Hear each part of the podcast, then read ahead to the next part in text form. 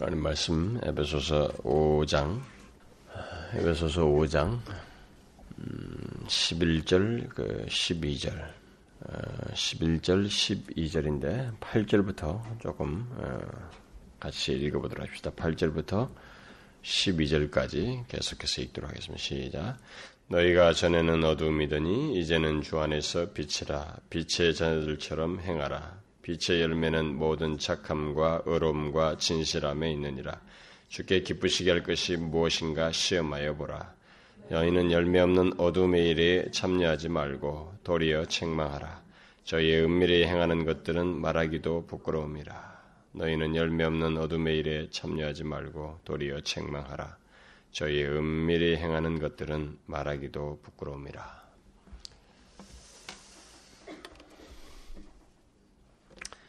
우리가 지난 시간에 그 아, 아, 8절부터 10절 어, 말씀을 통해서 어, 우리 그리스도인은 아, 빛으로서 어, 빛의 열매를 맺게 되는데 그것은 모든 착함과 어름과 진실합니다. 그 열매는 바로 그런 내용을 살폈죠.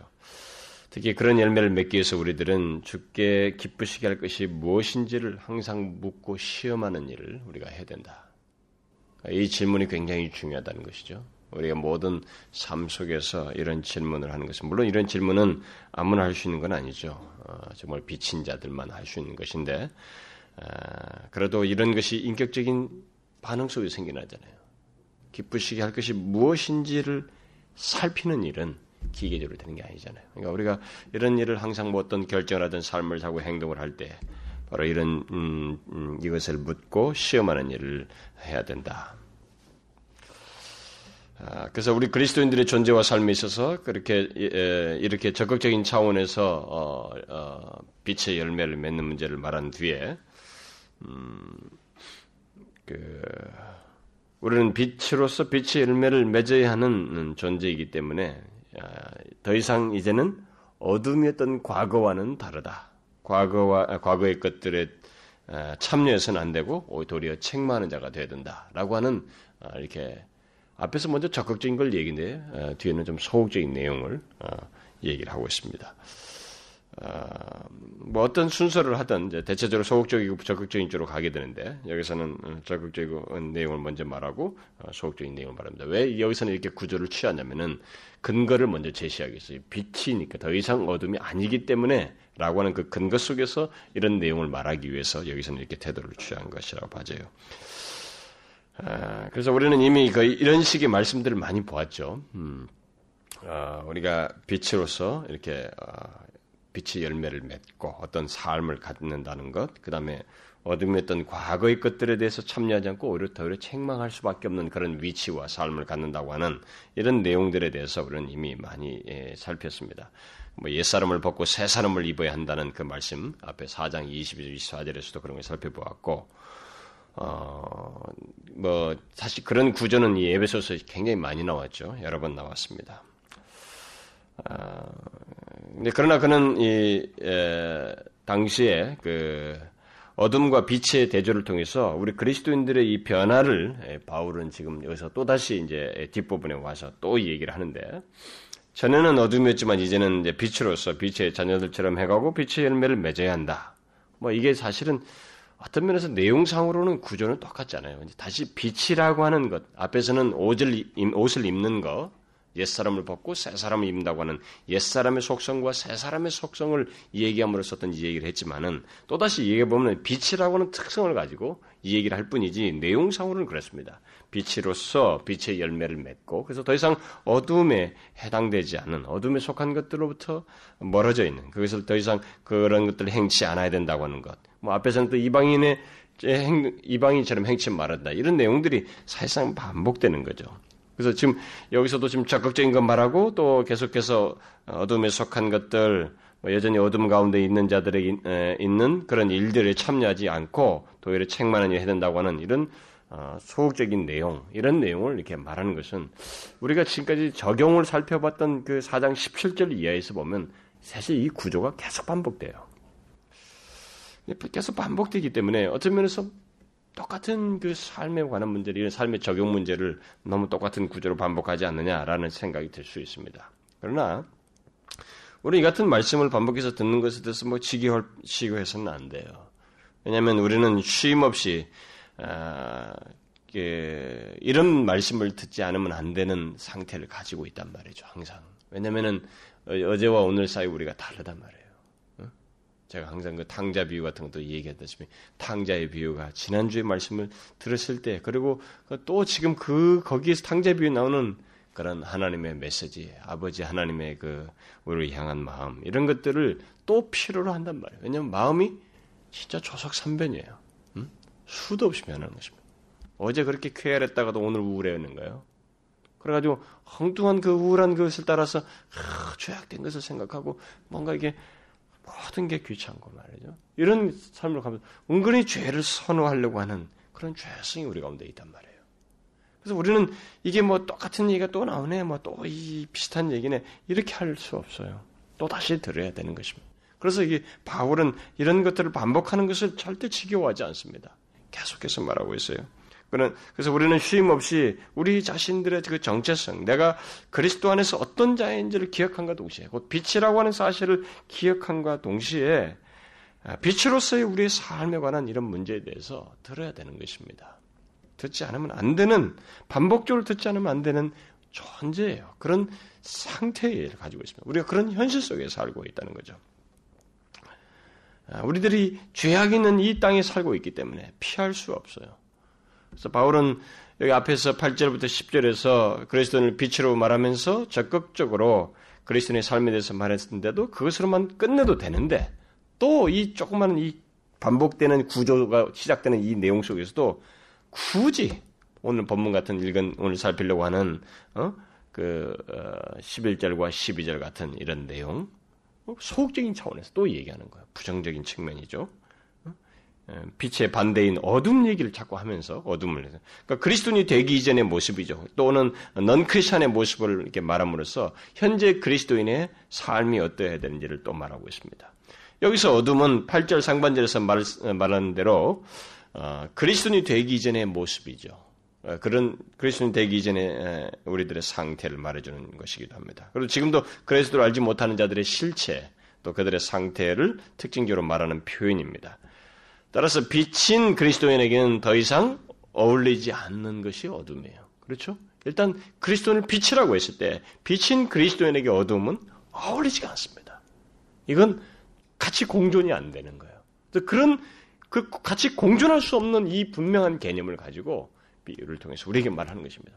여러분 보세요. 빛이 착 이 방에 들어오면 어둠은 싹 내어 쫓깁니다. 어두우면서 밝을 수 없는 거예요. 그래서 그런 내용을 통해서 그리스도인의 실체를 말하고 그리스도인에게서 드러나야 할 삶이 어떠해야 되는지를 지금 바울은 반복해서 말하는 것입니다. 너희는 열매 없는 어둠의 일에 참여하지 말라.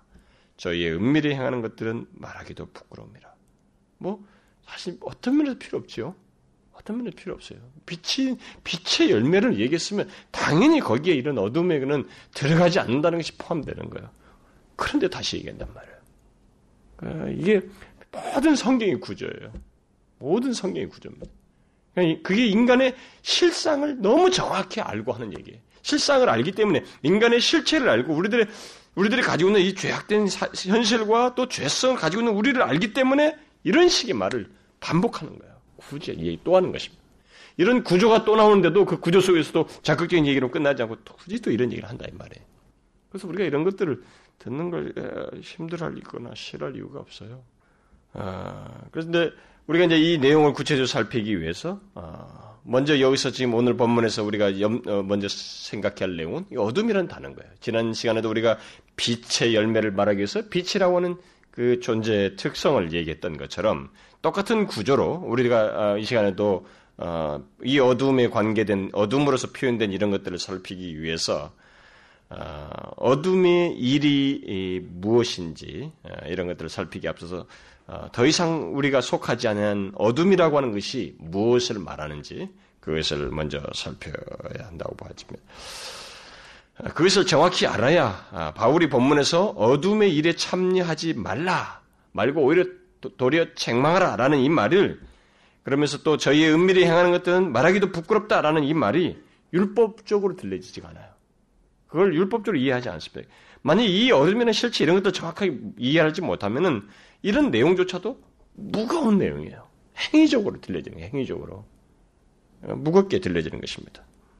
그래서 본 말씀은 그리스도인들에게 너무나 자연스러운 말씀이지만 아, 결국 우리들에게 에, 이해를 충분한 이, 이, 이 어둠의 실체를 알므로써 이 내용이 오늘 본문 같은 소극적인 내용이지만 이것 또한 우리에게 있어야 된다는 것입니다. 그러면 빛과 대조되는 이 어둠은 구체적으로 어떤 모습과 상태를 말할까? 아, 이미 사장 18절을 살필 때 우리가 간단히 살폈어요. 사장 그 18절을 살필 때 아, 어둠은 아, 당연히 빛을 그리스도인으로 말한 것과 반대의 어떤 상태와 실체를 얘기하는 거예요. 그럼 뭐예요? 아까 앞에서 말했다시피 넌 크리스찬이에요. 넌 크리스찬의 모습이고 넌 크리스찬의 상태를 얘기하는 것입니다. 그래서 5장 8절 이 전반절에서 어, 그리스도인이 되기 이전의 모습을 말하면서 우리가 그리스도인이 되기 이전에 우리의 모습을 말하면서 뭘로 말해요? 너희가 전에는 어둠이었다. 아예 어둠이다라고 이었다라고 해요. 어둠 자체였다는 거예요. 그렇다면 넌 크리스찬이고 넌 크리스찬을 어둠이라고 말하고 그리스도인 되기 전에 어둠이라고 했을 때 그것이 뜻하는 게 뭘까 구체적으로? 그것은 지난주에 그리스도인을 빛으로 말한 것과 똑같은 구조로 우리가 생각, 이해를 하면 됩니다. 아, 똑같은 그, 것으로 이해를 하면 돼요. 뭐예요? 전인격이 어둡다는 얘기예요. 지난 시간에 빛이라고 할 때 그 빛이라고 하는 그리스도를 빛이라고 했을 때 그것이 구체적으로 내 안에서 어떤 것을 말하냐 나를 빛이라고 했을 때 그게 구체로 뭘 말하느냐라고 했을 때 그것이 우리 인격의 안에서 조명돼 빛의 실체성을 갖는 것이었다라고 해요. 그래서 이지와 감정과 의지가 어, 더 이상 어둡지 아니한 하나님과 진리에 대해서 그 모든 것을 이해하고 소유한 그것이란 말이죠. 그러니까 여기서 어둠이라고 했을 때 똑같습니다. 우리 전 인격이 그러니까 어둠인 상태는 그의 전인격이 영적으로 무지하다는 거예요. 하나님과 그의 진리에 대해서 무지하다는 것입니다. 이미 4장 18절을 살필 때 이방인들의 특징을 총명이 어두워지고 무지함 가운데 있다라는 말을 했었습니다. 그런데 그걸 좀 언급을 했었죠. 이처럼 성경에서 어두움은 영적인 무지를 와 연결시켜. 그러니까 전인격이 무지다고 한 무지함이라고 하는 것, 어두워진 무지함 이것을 말하는 거예요. 그러니까 이지가 무지하고 감정이 무지한 어떤 어둡다고 할 만한 어떤 내용을 갖는 것이며 의지가 그렇다는 거예요. 어떤 면에서요? 영적인 것에 대해서 하나님과 그의 진리에 대해서 무지한 상태에 있다는 것을 말한다는 것입니다. 이것을 구체적으로 간단하게 얘기해 보세요. 한번 생각해 봐요. 그 영, 영, 무지한 상태, 어두움의 상태라고 하는 그 모습이 구체적으로 뭐겠는지. 여러분 이지가 어둡다는 거 봐세요. 하나님과 그의 진리에 대해서 어둠인 자, 그의 그 이지가 어두워진 그 모습, 무지함의 모습이 뭐라고 해요? 하나님과 그의 진리에 대해서 아무리 말해도 못 알아들어요. 그게 어둠의 실체예요. 그 분명히 우리가 똑같은 이지를 갖고 있잖아요. 그렇죠? 깨닫고 생각하고 이 이지를 가지고 있어요. 인간이기 때문에 똑같이 가지고 있는데 어떻게 이 하나님과 그의 진리만큼은 이게 안 들어가요. 이해가 안 돼, 이 사람에게는. 공감이 안 되는 것입니다. 아무리 설명해도 하나님과 그의 진리에 대해서 아, 못 믿어요. 하나님이 없다는 거예요. 어리석은 자는 그 마음에 이르기를 하나님이 없다 하도다. 하나님이 없다는 거예요. 이 소유하지 못합니다. 깨닫지를 못해요. 그리고 여기에 나오는 모든 하나님의 진리를 얘기도 국어적인 표현으로서 문자풀이를 할 망정 여기에 감춘 영적인 진리를 이해를 못합니다. 그 영적인 그게 어둠의 실체예요. 그래서 하나님의 진리 얘기도 자기 지식으로 자꾸 판단하고 자기 지식으로만 얘기해요. 도무지 이해를 못합니다. 그 영적인 무지함. 또 감정 또한 그 무지함에 해당하는 어떤 모습을 갖습니다. 그래서 하나님과 그의 진리에 대해서 전혀 매력을 못 느껴요. 어두워요. 매력이 없어요. 좋게 여겨지지도 않습니다. 오히려 세상적인 가치와 죄가 더 좋아. 이게 영적인 무지함의 상태란 말이에요. 그 어두운 자의 실체란 말이에요. 하나님이 매력이 없어요. 비친 자는 삶에서 하나님이 너무 소중하단 말이에요. 그리스도께서 이루신 것이 자기를 움직이게 하는 내용이 된단 말이에요. 그리스도의 보혈이 자신의 마음을 감동시키는데 이 영적인 어둠의 무지 상태에 있는 어둠 가운데 있는 자는 이게 안 되는 거예요. 이게 따분하다는 거죠, 이게. 따분해. 재미가 없는 거예요. 하나님과 그의 진리는 따분합니다. 오히려 세상적인 게 너무 재미가 더 좋아요. 그 주의 쾌락이 더 좋습니다. 거기서 매력을 느껴. 그게 영적인 무지예요. 그 의지도 마찬가지입니다. 하나님과 그의 모든 말씀과 그 진리에 대해서 이 어떤 의지도 발휘되지 않아요. 뭐 하나님의 진리를 따라서 살고 싶은 마음이 없는 것입니다. 구체적인 행동을 하지 못해요. 뭐 어느 때는 약간 뭐 좋습니다, 괜찮습니다, 좋겠네요. 뭐 이렇게 긍정해도 삶으로는 안 가요. 발걸음이 움직이질 않는 거야. 이게 어두움이라는 거죠. 그것이 어두움 가운데 있는 것이고 실제로 어두운 사람이라는 것입니다. 잘 보시면 어, 어둠 가운데 있는 자는 하나님과 그의 진리에 대한 이해도 마음도 의지도 전혀 없어요. 예, 뭐 일시적으로 일어나는 것 같아도 그것은 없다고 하는 것을 조만간에 드러내버려요. 그런데 자기 그래서 자기 영혼의 가치 같은 것도 모릅니다. 뭐 이, 이 어둠 가운데 있기 때문에 영혼이 얼마나 소중한지, 예? 얼마나 소중한지, 그리고 우리 자신의 영혼이 어떻게 될지 이런 것들에 대해서 가치를 알지 못해요. 그리고 뭐, 그것을 뭐 추구할 마음도 없습니다. 인생의 종국이 어떻게 되는지, 하나님의 심판 같은 거, 그건 다 웃기는 얘기예요. 무슨 심판? 다 웃기는 얘기예요. 특히 그들은 예수 그리스도 안에 있는 구원, 그 영원한 생명의 가치를 알지 못합니다. 뭐 하나님이 뭐 육신을 입고 이 땅에 와서 뭐 죽어? 그래가지고 뭐 어떻게 뭐 구원한다고? 다 웃기는 얘기예요. 안 되는 것입니다. 저 어두워서 무지 가운데 있어서 이지와 감정과 의지가 그쪽을 향해서 공감이 안 이루어져요. 반응이 안 생겨요. 전격적인 반응이 안 생겨요. 다 꾸며낸 얘기 같고 재미없는 얘기들이에요. 그게 바로 어둠이에요. 그러면 바로 그런 상태에서 나오는 게 뭐겠어요? 그런 상태에서 나오는 것이 빛은 전인격이 그렇게 하나님과 하나님과 그의 진리에 대해서 그것이 깨닫고 좋게 여기며 그런 것을 기꺼이 흠모하고 그것 때문에 감동을 받고 자신의 발걸음을 움직이는 의지를 발휘하는 그런 빛의 빛을 빛인 실체가 되었을 때 거기서부터 드러나는 열매가 있듯이 이런 어둠의 상태에서 나오는 것이 또 뭐겠느냐면 있단 말이에요. 이 어둠에서 그런 어둠 상태에서 나오는 뭔가가 있단 말이에요. 그게 뭐냐 하는 거죠. 어둠 가운데 있는 자에게서 나오는 것이 무엇이냐? 오늘 본문에 뭐라고 말하고 있어요? 열매 없는 어두움의 일이다. 이렇게 말하고 있습니다. 어둠 가운데 있는 자에게 나오는 것, 그가 행하는 모든 것은 일차적으로 열매가 없고 오직 어둠의 일뿐이다. 이렇게 말하고 있습니다. 자, 제가 여러분 지난 시간에 말한 것과 잘 기억하고 연결을 시키셔야 됩니다. 비친 자에게서 맺혀지는 것은 열매다라고 말했어요. 근데 어둠에서 나오는 것은 열매가 아니다, 아니가 일이다 이렇게 말하고 있습니다. 그렇죠? 그래서 9절에서 빛의 열매라고 했는데 11절에서 어둠은 열매가 아니라 열매가 없는 일이다 이렇게 말하고 있습니다. 그러니까 그리스도인에게서 맺혀지는 것은 열매이고 다시 말해서 생명력에 의해서 맺혀지는 것으로 거두어질 것이 있고 가치가 있는 것이지만 넌 크리스찬에게서 나오는 것은 뭐 그럴 만한 열매도 없고 그저 기계적인 일들, 썩어 없어질 일들만 있게 된다는 것입니다. 열매와 일로 대비를 시키고 있습니다. 바로 이것은 갈라디아서 5장과 6장, 6장에서 바울이 어, 더잘 설명을 해요. 5장에서 어, 바울은 육체의 일과 성령의 열매라는 단어로 서로를 대비시킵니다. 여기처럼 똑같이 그 일을 해요. 육체의 열매라고 하지 않고 육체의 일이라고 말합니다. 그리고 성령의 일이라고 말하지 않고 성령의 열매라고 말해요. 그래서 육체의 일은 육체의 일들은 뭐예요? 음행, 더러운 것, 호색, 우상숭배와 술수와 원수 맺는 것과 부정과 시기와 분냄, 분냄과 당짓는 것과 불리함과 이단과 투기와 술 취함과 방탕함 등 이런 것들이에요. 이게 육체의 일들입니다. 썩 없어질 행동들이에요. 거두어질 것이 없습니다. 그냥 기계적인 것들이에요. 생명이 없이, 없이 죄성에 이끌려서 가는 것들입니다. 그러나 그에 반해서 성령의 열매는, 일이 아니라 열매는 다 거슬려요.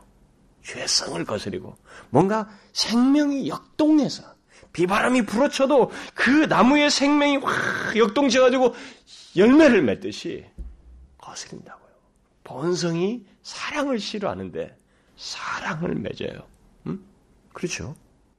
사랑을 싫어하는 이, 이 세상의 현실 속에서 사랑을 맺고 기쁨이 없는 현실 속인데 거기서 기쁨을 맛보아요. 어? 화평을 갖게 되고 화평이 얼마나 어렵습니까? 매 교황이 맨날 1년마다 연초에 peace peace 하잖아요. 어? 그래도 세상은 계속 싸우고 난리예요. 전쟁. 끊임없이 납니다. 오래 참음, 자비, 양선, 온유, 절제. 이게 열매예요. 생명성이 드러나는 역동돼서 생명에 의해서 맺혀진 열매단 말이에요. 이런 대비가 있다죠. 그래서 바울은 이런 설명을 하고 난 뒤에 갈라디아서 6장에 가가지고는 그것에 이 둘의 궁극적인 결론을 얘기하죠. 그래서 자기 육체를 위하여 심는 자는 이 말은 육체의 일이고 어둠의 일을 하는 자는 그 말이죠. 그런 자는 육체로부터 썩어질 것을 거두고 열매가 없어요. 그렇게 아무리 육체를 위해서 심어봐야 70 평생을 다 심어봐야 뭐 아무리 박사를 가지고 뭐 교수를 하고 자기가 무슨 기업가로서 뭔가를 해도 다 얻어지는 건 뭐냐? 결론은 썩어질 것이. 왜냐하면 일이거든요 그 사람에게서 육체 일들이기 때문에 거둬지는 것은 썩어질 것을 거두고 반대로 성령을 위하여 심는 자는 바로 빛의 열매를 맺는 자는 성령으로부터 마지막에 뭐가 있어요? 썩어질 게 아니라 뭐예요? 영생을 거두느니라. 생명이 있습니다. 영생을 거둔다는 거예요. 이렇게 빛과 어둠, 곧 그리스도인과 넌 그리스도인이, 넌 크리스천이 각각 맺는 열매와 나타나는 일은 너무 차이가 있다는 거죠. 왜 이런 차이가 생기는가? 그것은 지난 시간에 말한 대로 빛인 자, 아, 곧 그리스도인은 그리스도의 생명이 드러나기 때문이에요. 그 생명성 때문에 그렇단 말이에요. 그의 생명이 역동하고 성장하여서 맺는 것이 있지만 어두운 자, 곧 넌 크리스천은 그런 생명이 없이 마치 비유적으로 말하자면 뿌리가 뽑힌 나무와 똑같은 거. 크리스마스 추리에서 싹 잘라가지고 나무 놓고 그 위에다가 탁탁탁 열매 같은 걸 추리에 해당하는 걸 붙이듯이 그런 거예요. 인위적이고 기계적인 것입니다. 그래서 어둠에서 나오는 것은 생명에 의한 열매라기보다는 그야말로 일이에요. 인위적이고 기계적인 행동들일 뿐입니다. 이것을 좀 더 실감나게 이해하고 싶다면 우리의 실제적인 삶을 이렇게 보면 됩니다. 항상 뭐든지 성경 진리를 이렇게 추상적으로만 해버리면 어, 우리가 이해하는데 더 구체적인 적용성이 좀 안 되죠. 그러니까 우리가 좀 실제적으로 한번 생각해 보면 그 말씀이 이게 분명히 1세기 성도들의 그 어려운 현실 속에서 그들에게 준 말씀이기 때문에 우리도 우리의 그 현실 속에서 이런 걸 한번 생각해 본다면 이거 이게 뭘 말하냐 구체적으로 이런 걸 한번 본다면 그러니까 자기 자신의 삶 속에서 그리스도 그리스도를 알기 이전과 어, 이후를 비교해서 봐도 되고 어, 나, 나 개인을 볼 때 내가 예수 믿기 이전과 이후 사이 거듭나기 이전과 이후 사이를 비교해서 봐도 되고 아니면 그리스도인과 그리스도인 아닌 자를 비교해서 봐도 어, 이것의 실제적인 우리 생각해 볼 수 있죠. 그, 잘 보면은 자신의 존재와 삶을 움직이는 게 무엇인가를 어떤 사람의 에, 그러니까 그리스도인 되기 이전과 이후 사이에를 비교해도 되고 그리스도인과 넌그 비교해도 상관없어요. 그때 상태에서 그 사람을 움직이는 존재와 삶을 움직이는 것이 무엇이며 어떻게 움직여지는가라는 걸 보는 거예요. 영원한 생명에서 움직이는가 아니면 배설물처럼 배설물이 되고 말 썩어질 것에 의해서 움직여지는가예요. 여러분 잘 보세요. 지금도 우리는 사람을 그것에서 볼 수 있어요. 이게 이 말씀이 뭘 말하는지 어? 열매 없는 육체의 일이 뭔지 말이에요. 정말 열매를 맺는 것이 빛의 열매는 열매와 일이 차이가 뭔지를 우리가 싹 비교해 볼 수 있어요. 실제적인 삶 속에서 무엇에 의해서 움직이느냐는 거예요. 영원한 생명에 서 움직이는가 아니면 정말 썩어 없어질 것에 의해서 움직여지는가 하는 거예요. 한번 자신도 한번 보세요. 여러분, 자신의 존재와 삶, 자신의 모든 행동이 무엇에 의해서 움직이느냐는 거예요. 영원한 생명이신 예수 그리스도로 말미암아서입니까? 그 그것에 그에 의해서 움직여져요. 그리스도께서 이루신 구원과 그 궁극적으로 이를 영광스러운 생명으로 말미암아서 움직이는 것인가? 아니면 이 세상 가치와 죄의 쾌락과 이 세상 즐거움에 의해서 움직여지는가? 보는 거예요. 그게 바로 열매와 일의 차이인 것입니다. 우리는 자신 안에서도 볼 수 있는 거예요. 사도 요한은 말했잖아요. 육체의 정욕과 안목의 정욕과 이생의 자랑. 바로 그런 것을 움직여진다면 그게 열매 없는 육체의 일인 것입니다. 아니 어둠의 일인 거예요. 동시에 육체의 일이고. 그 그런 것에 움직여지는 것은 기계적이다는 것입니다.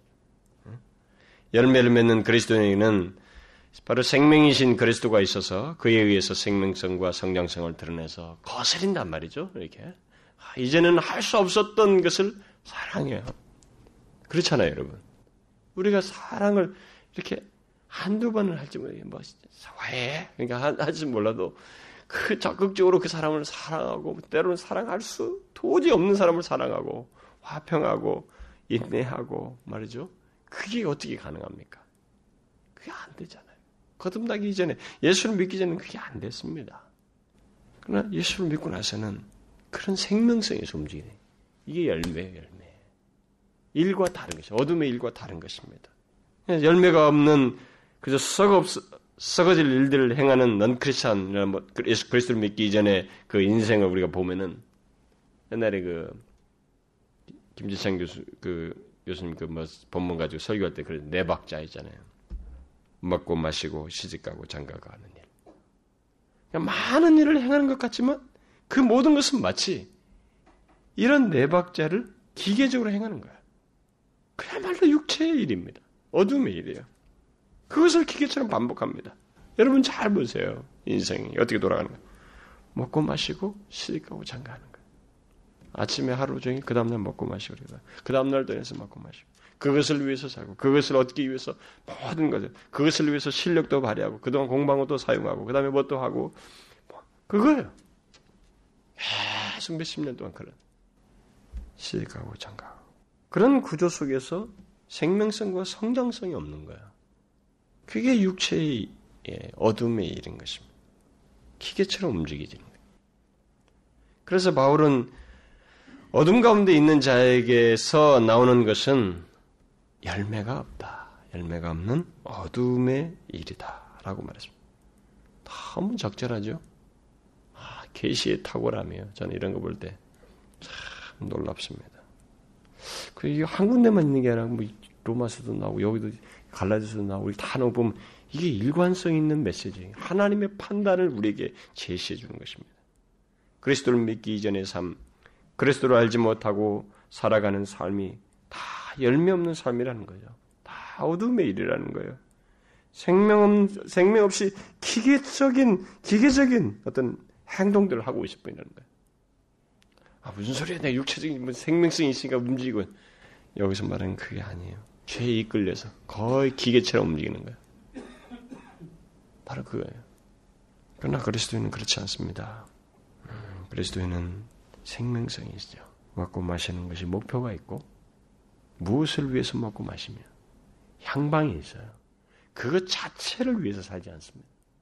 그 박자의 그 박자가 내 박자가 나를 움직이게 하는 게 아니에요. 나를 움직이게 하고 항상 먹고 마시고 모든 시가고 상관이 모든 것의 권세를 이거 허락하는 것 그리스도 안에서 하는 거예요. 거기서 그 가치에 의해서 이런 것들을 누리고 사용할 뿐이지 다르다고요. 고기, 생명성이 없이 흘러가는 고기와 다르단 말이죠. 바울은 바로 그런 차이를 여기서 얘기하고 있습니다. 그 로마서 6장에서도 6장 20절에서도 바울이 그런 얘기를 해요. 너희가 죄의 종이 되었을 때, 곧 그리스도를 알기 이전이죠. 그리스도를 알지 못할 때요, 어둠에 있을 때에는 의에 대하여 자유하였느니라. 의에 대해서 의와 상관이 없었다. 그 말이에요. 너희가 그때 무슨 열매를 맺었느냐? 죄 종이었을 때 너희들이 무슨 열매라는 걸 맺었느냐 이게. 그리스도인이 되기 전에 우리는 열매라는 걸 맺지 않았었다는 것입니다.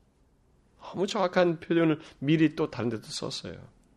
그런데 이제는 우리가 열매를 맺게 됐다는 거죠. 어둠의 일만 행하다가 이제는 그리스도인이 되고 나서는 열매를 맺게 됐다는 것입니다. 그러면서 덧붙이기를 이제는 너희가 그 일을 부끄러워하나니 이는 그 마지막이 사망임이니라. 열매 없이 산 것의 결론은 사망이에요. 거두는 것은 썩어 없어질 것이고 사망, 영원한 사망밖에 없는 것입니다. 그런데 그것이 바로 우리의 과거의 삶이었다는 것입니다. 그리고 지금도 그리스도를 알지 못하는 자들의 삶이라는 거예요. 열매가 전혀 없는 삶, 그저 인위적이고 기기적인 일만 있는 삶.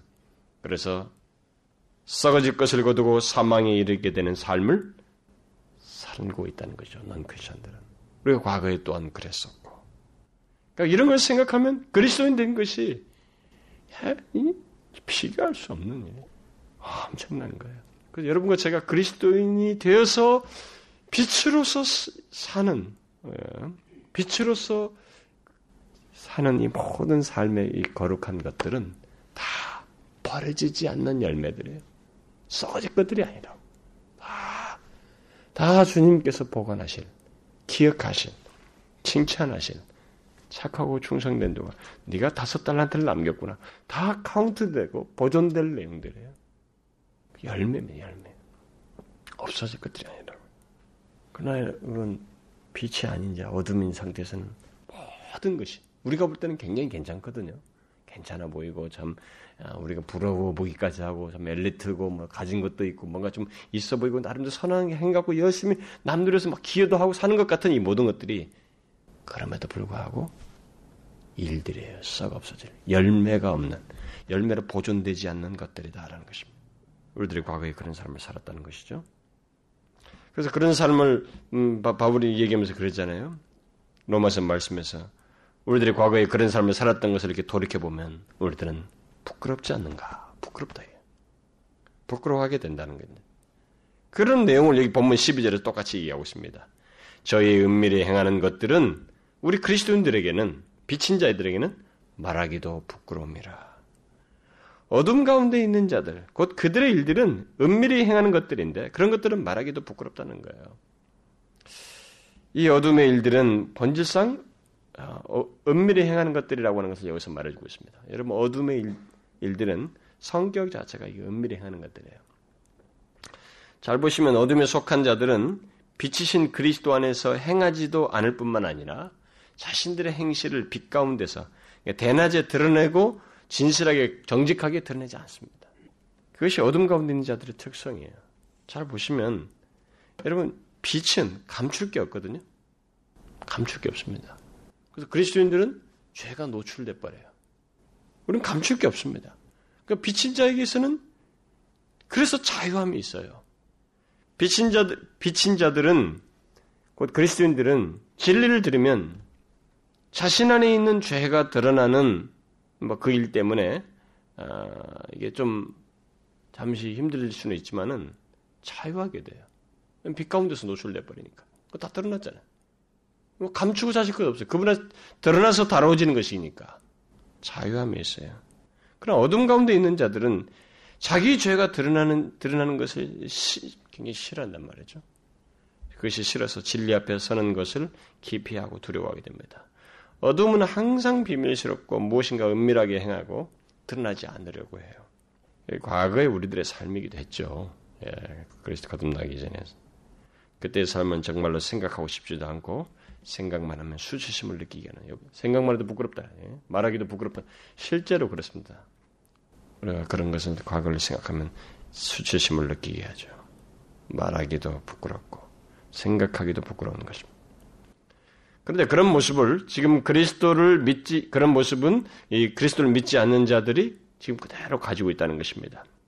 이런 사실을 생각하게 될 때 우리가 지금 어둠 가운데 있는 자들로 하여금 자신들을 보도록 던질 수 있는, 보도록 하는 어떤 질문이 있다면은 왜 당신이 모든 것을 빛 가운데서 하지 않느냐? 왜 모든 사람들 앞에서 드러나게, 정직하게 이렇게, 왜 이렇게 하지 않느냐라는 질문이에요. 왜 당신은 자신의 생각과 판단과 결정을 빛 가운데서 드러내며 행치 못하는가? 왜 자신의 모든 말과 행동과 관계를 빛 가운데서 행치 못하는가? 그, 그, 그, 그것이 자신, 그, 그것이 바로 자신이 그 실체를 보게 하는 거죠. 자신이 어둠이라고 하는 것을 보게 해주는 설명이라는 거죠. 그래서 결국 빛이신 그런 사실을 빛, 어둠이라는 실체를 자신들로 하여금 보게 하고 결국 우리가 그렇기 때문에 빛이신 예수 그리스도를 설명할 수 있는 거예요. 빛이신 예수 그리스도를 소개하고 그 어두움에서 자유할 수 있는 길이 있다고 하는 것. 설사 실수를 하고 죄를 범해도 자유함을 누릴 수 있는 길이 빛이신 그리스도 안에 있다는 것을 말해줄 수 있는 거예요. 어, 그게 하나 우리가 전도할 때 쓰시는 또 하나의 내용이라고 봐져요. 근데 바울은 그런 맥락에서 어, 오늘 본문에서 어, 권면을 하고 있죠. 너희는 열매 없는 어둠의 일, 은밀히 행하는 것들에 어떻게 하라고 말하고 있어요. 그 이런 어둠의 실체와 어둠에서 나오는 것이 일이라고 하는 이 성격을 말하고 있면서 결국 그것이 우리와는 비친 자에게는 상관이 없는 이런 실체이기 때문에 함께 공존할 수 없는 것이기 때문에 그래서 우리에게 어떻게 어떻게 하라라고 권면을 하고 있죠. 뭐예요? 그런 일에 참여하지 말고 도리어 책망하라는 것입니다. 이 권면은 두 가지예요. 우리 자신들에게는 어둠의 일에 참여하지 말는 것이고 다른 사람들에게는 그런 일을 책망하라는 것입니다. 두 가지 일을 우리에게 권면하고 있어요. 자, 우리는 먼저 우리 지금까지 살핀 바대로 어둠의 일 또는 은밀히 행하는 것들에 참여하지 말아야 됩니다. 왜 참여하지 말아야 돼요? 빛이기 때문에요. 여기 참여하지 말라는 말은 어둠의 일들을 행치 말아야 한다는 말일 뿐만 아니라 그러한 일들에 관심을 드러내지 말라는 거예요. 여러분, 우리 자신들 한번 보세요. 우리들이 그렇게 하고 있는가? 어둠의 일들, 또는 이 어둠의 은밀하고 비밀스럽게 행해지는 것들에 대해서 우리가 함께 하지 않을 뿐만 아니라 관심을 갖지 않고 있는지 한번 잘 보란 말이죠. 어? 왜이 권면이 우리에게 필요하냐 이게. 왜 그리스도인에게 이런 적용적인 얘기, 실전적인 삶의 문제를 얘기하느냐는 거예요. 앞에서 충분히 말을 우리가 얼마나 영광스러운 그리스도인지 충분히 말했으면 그것으로 끝나야 되는데 왜 이런 얘기를 하느냐는 거예요.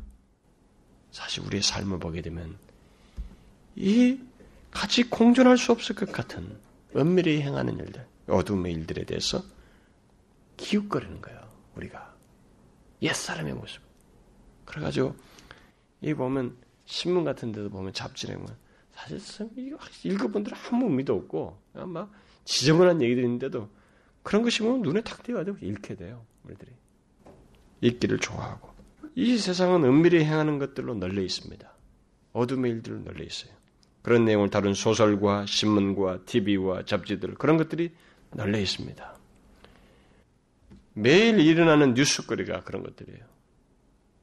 정치와 경제계와 사회 안에서 행해지는 모든 일들이 다 은밀히 하는 것들입니다. 여러분 정치가 이 뉴스에 나오는 것들은 다 여러분 이미 손질 걸친 것들이 상당히 많아요. 뭐 그 막후에 있는 은밀한 것들은 드러나지 않습니다.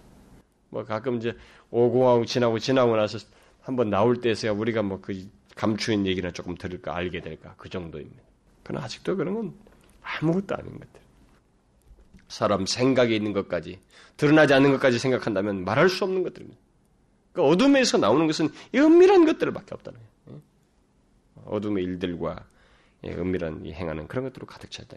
그래서 우리는 그런 일들을 뭐 쉽게 보고 접할 수도 있고 또 듣고 어, 읽을 수 있는 그런 환경 속에 살아가고 있는데 아마 이때 당시도 그와 당시의 1세기 당시 환경 속에서는 그렇다고 할 만한 뭐가 있었던 것이에요.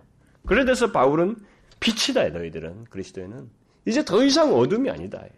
비록 네가 에베소 땅 이방 땅에서 구원을 그리스도를 알게 됐지만 너희들은 과거는 어둠이었지만 이제는 빛이다. 그래서 그런 것들에 대해서 참여하지 말 관심도 갖지 말라. 이렇게 말을 하고 있는 것입니다. 이것은 우리에게도 똑같은 게 적용이 되는 거예요.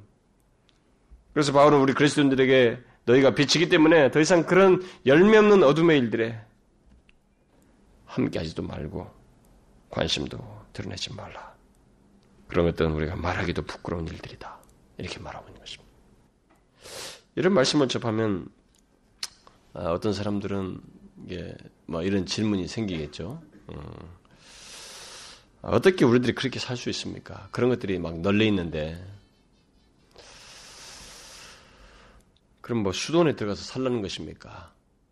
너무 기독교를 이렇게 편협하게 믿게 하는 거 아닙니까? 이렇게 말하는 것일 수도 있습니다. 아, 그에 대해서 바울은 아, 이런 우리들의 질문에 대해서 이런 의문에 대해서 바울은 다른 대답을 하지 않습니다.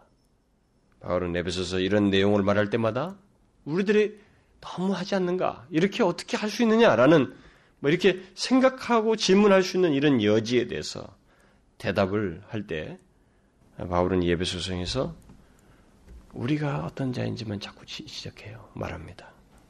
이미 4장 20절에서도 이런 얘기를 하면서 그랬잖아요. 너희는 그리스도를 이같이 배우지 않았다. 너희들은 그리스도를 배운 자들이야. 그래서 그렇게 하지 말라. 그렇게 해서는 안 되는 존재들이다. 또 5장 1절에서도 너희는 하나님의 사랑을 입은 자이다. 응? 입은 자녀이다 말이죠. 그런 자녀이기 때문에 너가 가지고 있는 질문은 이유가 되지 않는다. 또 5장 8절 말씀대로 너희는 빛이기 때문에 그런 의문은 대답이 이유가 되지 않는다. 대답을 이르 우리가 어떤 자인지를 말함으로써 그 대답을 해보고 있습니다. 따라서 우리는 본문과 같은 이 권면의 말씀이 어렵게 여겨지면 어, 내가 이렇게 할 수 있는 어, 어떻게 이런 일을 할 수 있는가 어, 하면서 자기 이런 걸 감당할 수 없을 것 같다고 하는 능력 여부나 어떤 행동을 생각하기보다는 자신이 어떤 자인지를 생각해야 돼요. 바울이 이렇게 우리에게 교훈한 대로, 성경이 교훈하는 대로 이런 어렵게 여겨질 만한 이런 내용들을 말할 때마다 우리에게 말하고 있는 이 사실을 생각해야 돼요. 너희가 어떤 자이냐 말이에요. 우리가 하나님의 사랑을 입은 자, 자녀가 아닌가. 우리는 빛이다는 거예요. 그 말 속에는 어, 이전에도 언급했습니다만은 에베소 4장 1절 이하의 그 실천적인 내용이 우리에게 있을 수 있는 근거는 나의 능력 여부 때문이 아니라 나의 능력 여부, 여부가 아니고 내가 그리스도의 지체라는 것, 그리스도를 배운 자라는 것, 하나님의 사랑을 입은 자라는 것, 빛이라는 것에 있다는 것이에요. 동시에 빛이라고 말하고 하나님의 사랑을 입은 자라고 말했을 때는 그런 그리스도인에게 그런 실, 여기서 말한 뒤에서 말한 실전적인 삶들을 살 수 있는 능력 또한 갖게 된다는 거예요. 단지 그 능력이 나타날 수도 있고 안 나타나는 일이 있어요. 어떤 때 나타나면 죄로 빠지면은 이게 제한을 받아 안 나타나는 거예요. 능이 안 나타나는 거예요.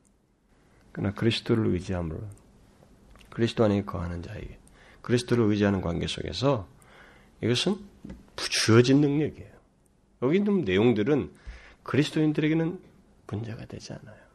인격적인 반응이 수반돼서 우리가 생각하고 마음을 써야 되는 전인격적인 반응이 있어서 있어야 하기 때문에 그것이 문제지 이게 불가능한데 할 수 없는 것을 말하는 것이 아닙니다. 예를 들어서 빛인 그리스도인은 광명을 포함하고 있는 거예요. 그렇죠? 빛은 그 자체의 광명을 가지고 있습니다. 자신이 광명을 투사되는 빛을 따로 만들어내지 않습니다. 그리스도인을 빛이라고 했을 때 그 말은 동시에 빛을 발할 수 있는 자라는 말도 돼요. 단지 이런 말을 할 때마다 우리가 한 가지만 주의하면 되는 것입니다. 그것은 빛인 자가 어, 빛의 열매를 맺고 빛을 드러내는 일은 자동적으로 되는 것은 아니라 인격적인 반응 속에서 된다는 사실이에요. 그것을 한 가지를 기억하면 돼요. 빛을 발해도 여러분 구름에 의해서 가려지잖아요. 햇볕에 해가 있을 때 빛이 확 내리지만 구름에서 가려지잖아요. 뭐예요? 죄에 의해서 가려질 수 있는 거예요. 빛이. 우리도 똑같습니다. 그리스도인도. 그게 자동으로 되는 게 아니에요. 그 때문에 우리는 죄를 거역하고 주님을 의지하는 그런 인격적인 반응이 있어야 되는 거예요. 그래 빛이 광명을 발하는. 열매를 맺는 것입니다. 우리 그리스도인을 빛으로 말했을 때 그리고 빛의 열매 또는 빛을 비추는 문제를 말할 때 우리가 생각해야 할 것은 내가 빛이다는 사실과 함께 빛인 내가 사는 이 세상을 함께 생각을 해야 됩니다. 우리는 아직 완성될 하나님 나라에 있지 않아요. 빛이지만 우리가 사는 세상은 죄악이 들끓는 세상이에요. 그리고 우리 안에 죄성이 있어서 끝없이 유혹에 일어나요. 그 죄성이 드러난다고. 어제와 오늘 다르면 어제 결심만 했고 오늘은 그 어떤 것을 향해서 죄를 향해서 막 하고 싶은 그 죄성이 역사한다고.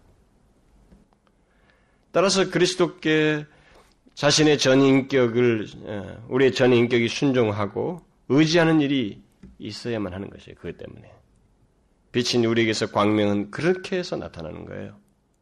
그래서 우리를 빛이라고 말하지만 빛의 주님 자신이 빛으로 일차적으로 말하는 거예요. 여기서 말하는 것은 그 빛이신 그분을 소유함으로써 나타나는 빛이에요. 그래서 그분과 의지하는, 그분을 의지하지 않는 빛의 반사라는 것은, 열매라는 것은 생각할 수 없는 것입니다. 저는 이런 내용을 말할 때마다 이런 것들을 좀 더 실제적이고 경험적으로 설명하고 싶은 그런 그 고민을 하게 돼요. 왜냐하면 성경이 이런 비유적 표현으로 말할 때 우리가 적용하는데 많은 제한을 받아요. 우리 이지가 그렇게 확장력을 안 갖습니다. 저도 이렇게 더 많은 설명을 좀이라도 해야 우리가 조금 공감하지. 이런 걸 얘기하고 나면 어, 개념상으로 받아들이고 말아요. 그걸 좀 더 경험적으로 실체적으로 우리가 이것을 적용하지 못하는 실수를 자꾸 범합니다. 제가 최근에 음, 그뭐 말을 해도 우리 모두에게 좀 도움이 될 것 같아서 좀 인용을 하고 싶은데 최근에 저는 한 형제와 이렇게 얘기하면서 그 형제가 저한테 이런 말했어요. 목사님 저는 말씀을 들으면 힘이 듭니다. 그랬어요. 그의 말 속에 강조되는 것은 어, 단순히 말씀이 힘든 게 아니라 저를 통해서 전해지는 말씀이 어, 힘들다는 거예요.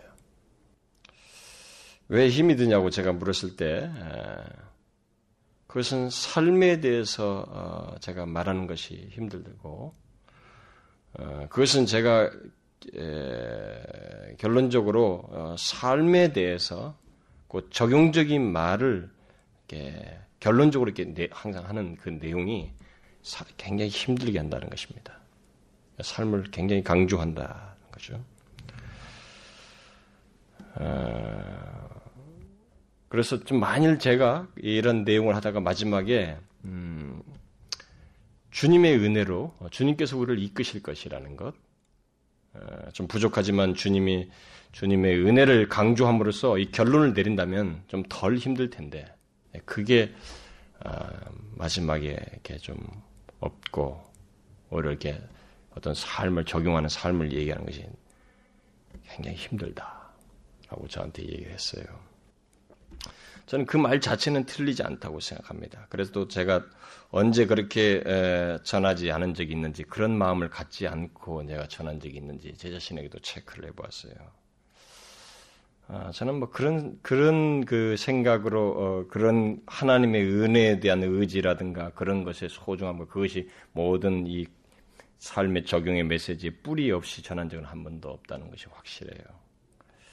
그러나 거기에는 이 질문과 들은 것 사이에는 어떤 그 자동차 백미러로 보면 차가 옆에 추월을 해 들어올 때 약간 잠기 동안에 이 삼각지가 있는데 잠깐 안 보이는 시대, 그 상황이 있는데 어떤 그런 그 삼각지대 같은 것이 있다고 봐져요. 그게 뭔지 압니까? 그것은 바로 어, 빛인 나, 하나님의 사랑을 입은 나, 그리스도를 배운 나를 주님께서 이끄시는 것은 분명한데 그 나를 음, 이끄시는 분명한데 우리는 지금 천국에 있지 않다는 거예요. 죄악이 들끓는 이 세상에서 이끌고 계신다는 것입니다. 그 말은 주님의 이끄심과 주께서 우리를 이끄시면서 동시에 이 죄악된 세상에서 빛의 자녀들처럼 행하라. 또 사랑을 입은 자녀같이 하나님을 본받는 자 되라. 또 그리스도를 배운 자로서 이방인처럼 행치 말라고 하는 말씀을 동시에 하고 있다는 것입니다. 우리를 이끄시고 있는데 이끄시면서 동시에 이런 말씀을 하신다는 거예요. 빛의 자녀들처럼 행하라. 아, 이끄시면 그런 얘기가 필요가 없잖아요. 그런 삶에 대한 내용이 필요가 없잖아요. 왜 그런, 그런 얘기를 합니까? 우리의 현실 때문에. 우리가 이, 이 세상에 살고 있기 때문에 그렇습니다. 결국 주님께서 은혜로 이끄실 것이라는 말씀은 어, 전반부에 오든 후반부에 오든 그 말씀은 항상 우리들이 죄악된 세상 속에서 그 이끄시는 주님을 따라서 또 그의 말씀을 따라서 우리 전인격이 반응하는 문제와 함께 말을 해야 되는 내용이에요. 삶 속에서 전인격적으로 반응하는 문제와 함께 말해야 되는 내용이에요. 그 분리할 수 없어요.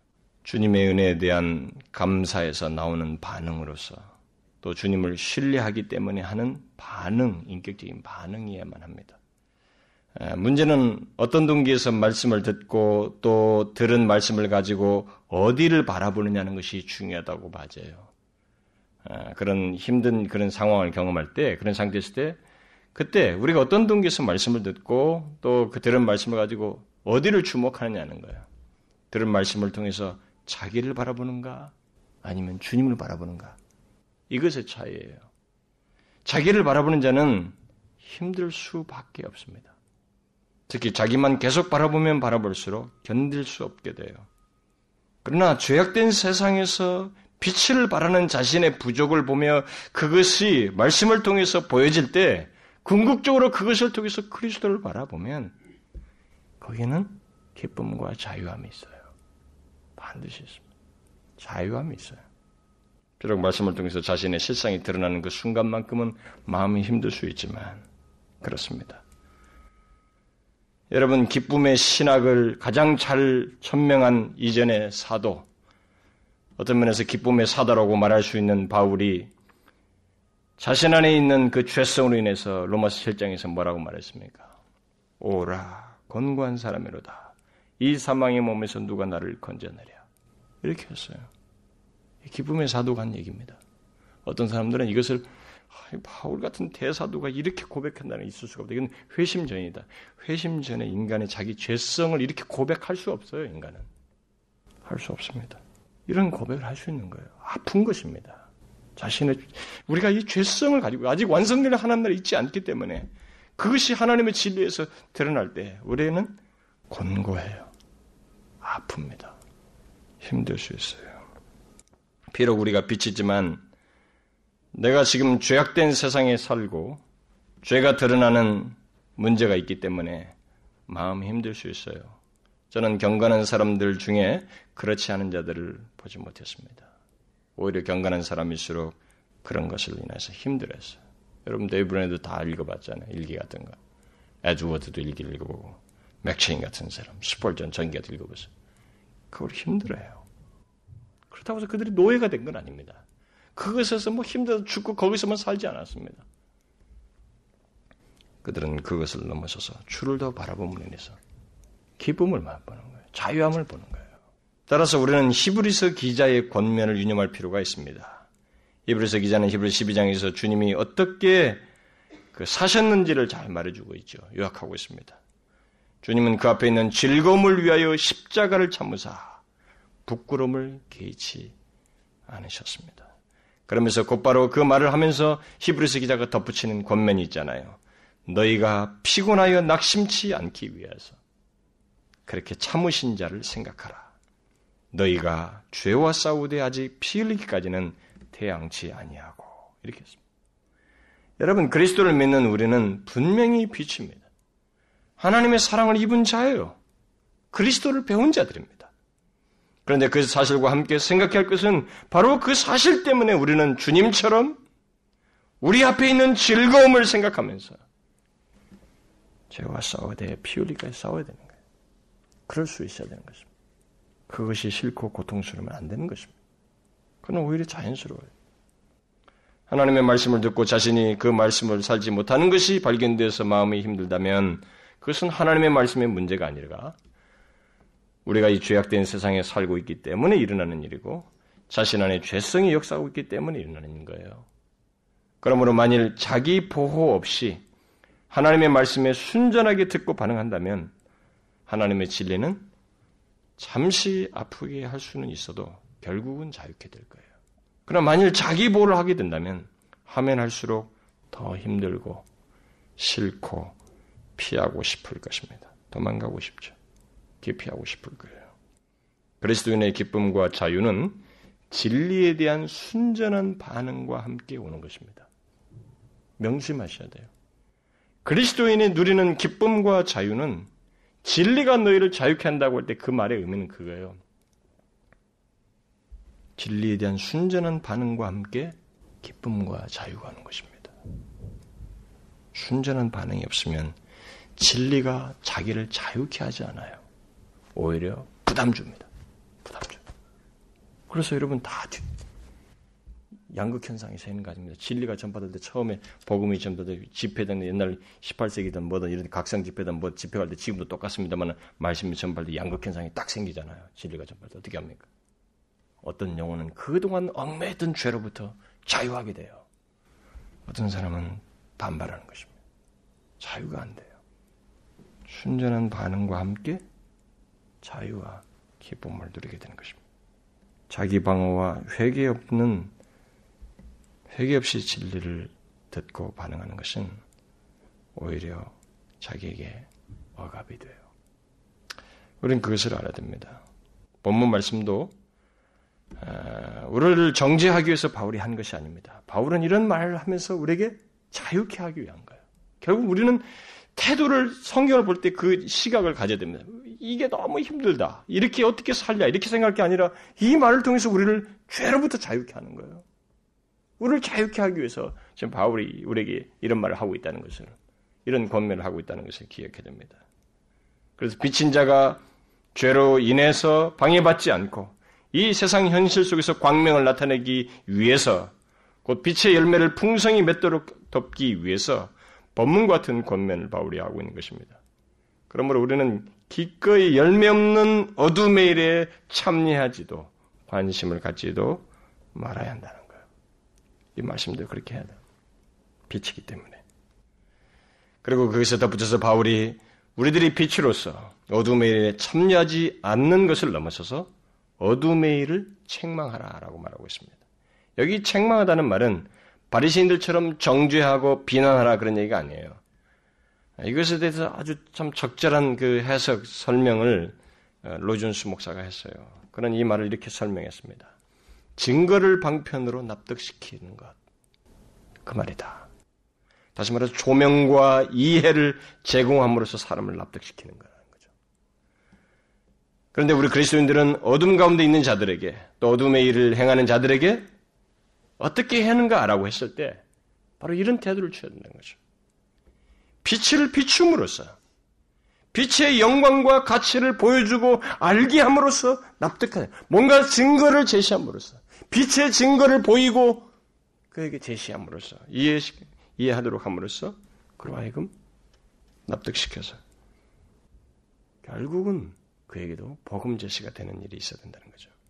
무조건 어둠의 일들과 그의 죄악된 것들을 이렇게 말하면서 정죄하지 말고 이전에 어둠이었던 자신이 그리스도로 말미암아서 빛이 된 사실, 그 영광과 가치를 말함으로써 또 드러냄으로써 또 우리의 삶을 통해서 빛을 비춤으로써 그를 납득시키라는 거예요. 그 얘기입니다. 여러분, 우리는 빛으로서 그 일을 해야 돼요.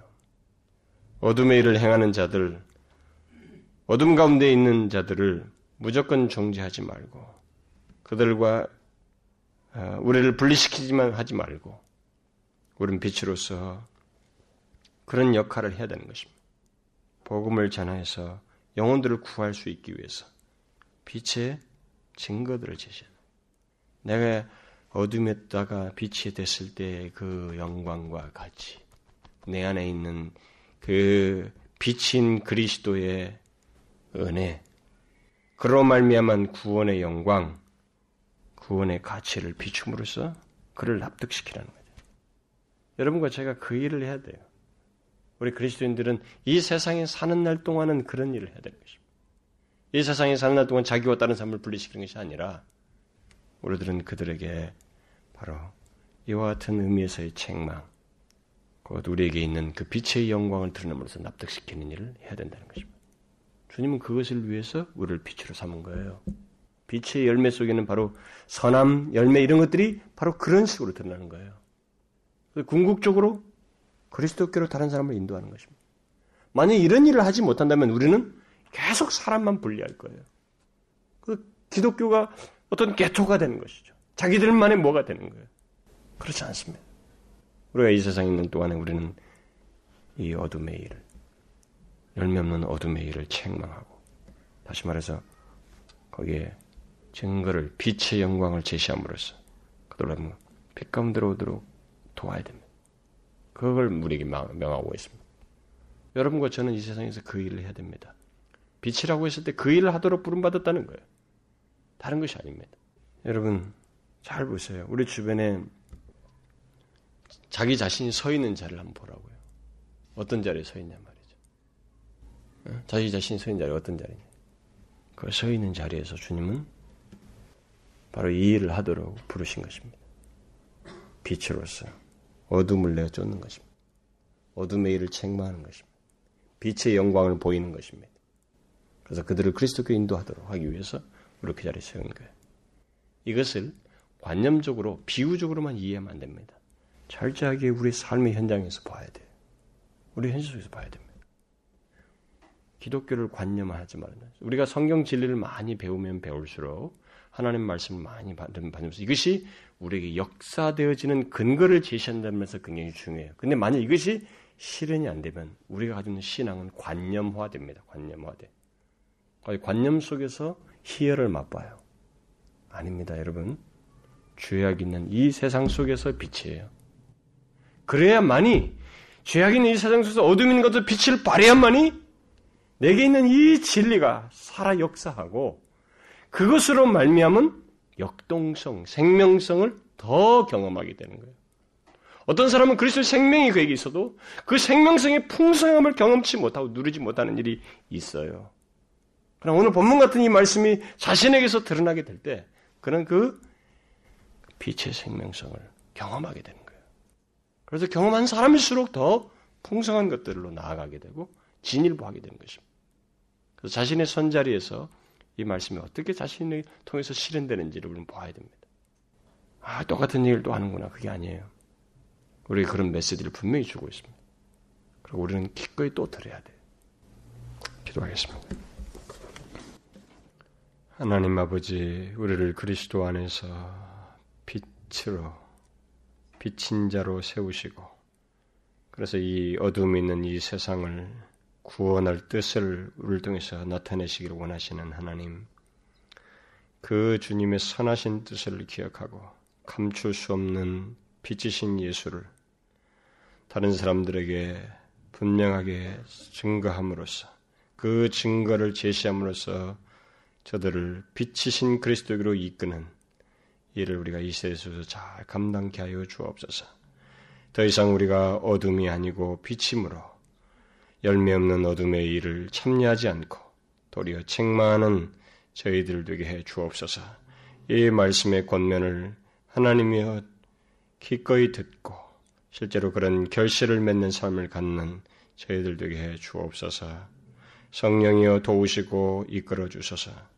능히 이런 열매들을 많이 맺고 그래서 착하고 충성된 종아 살아있다라고 하는 주님의 말씀을 듣기까지 쉼 없이 주님을 의지하며 나아가는 저희들 되게 해 주옵소서. 예수 그리스도의 이름으로 기도하옵나이다.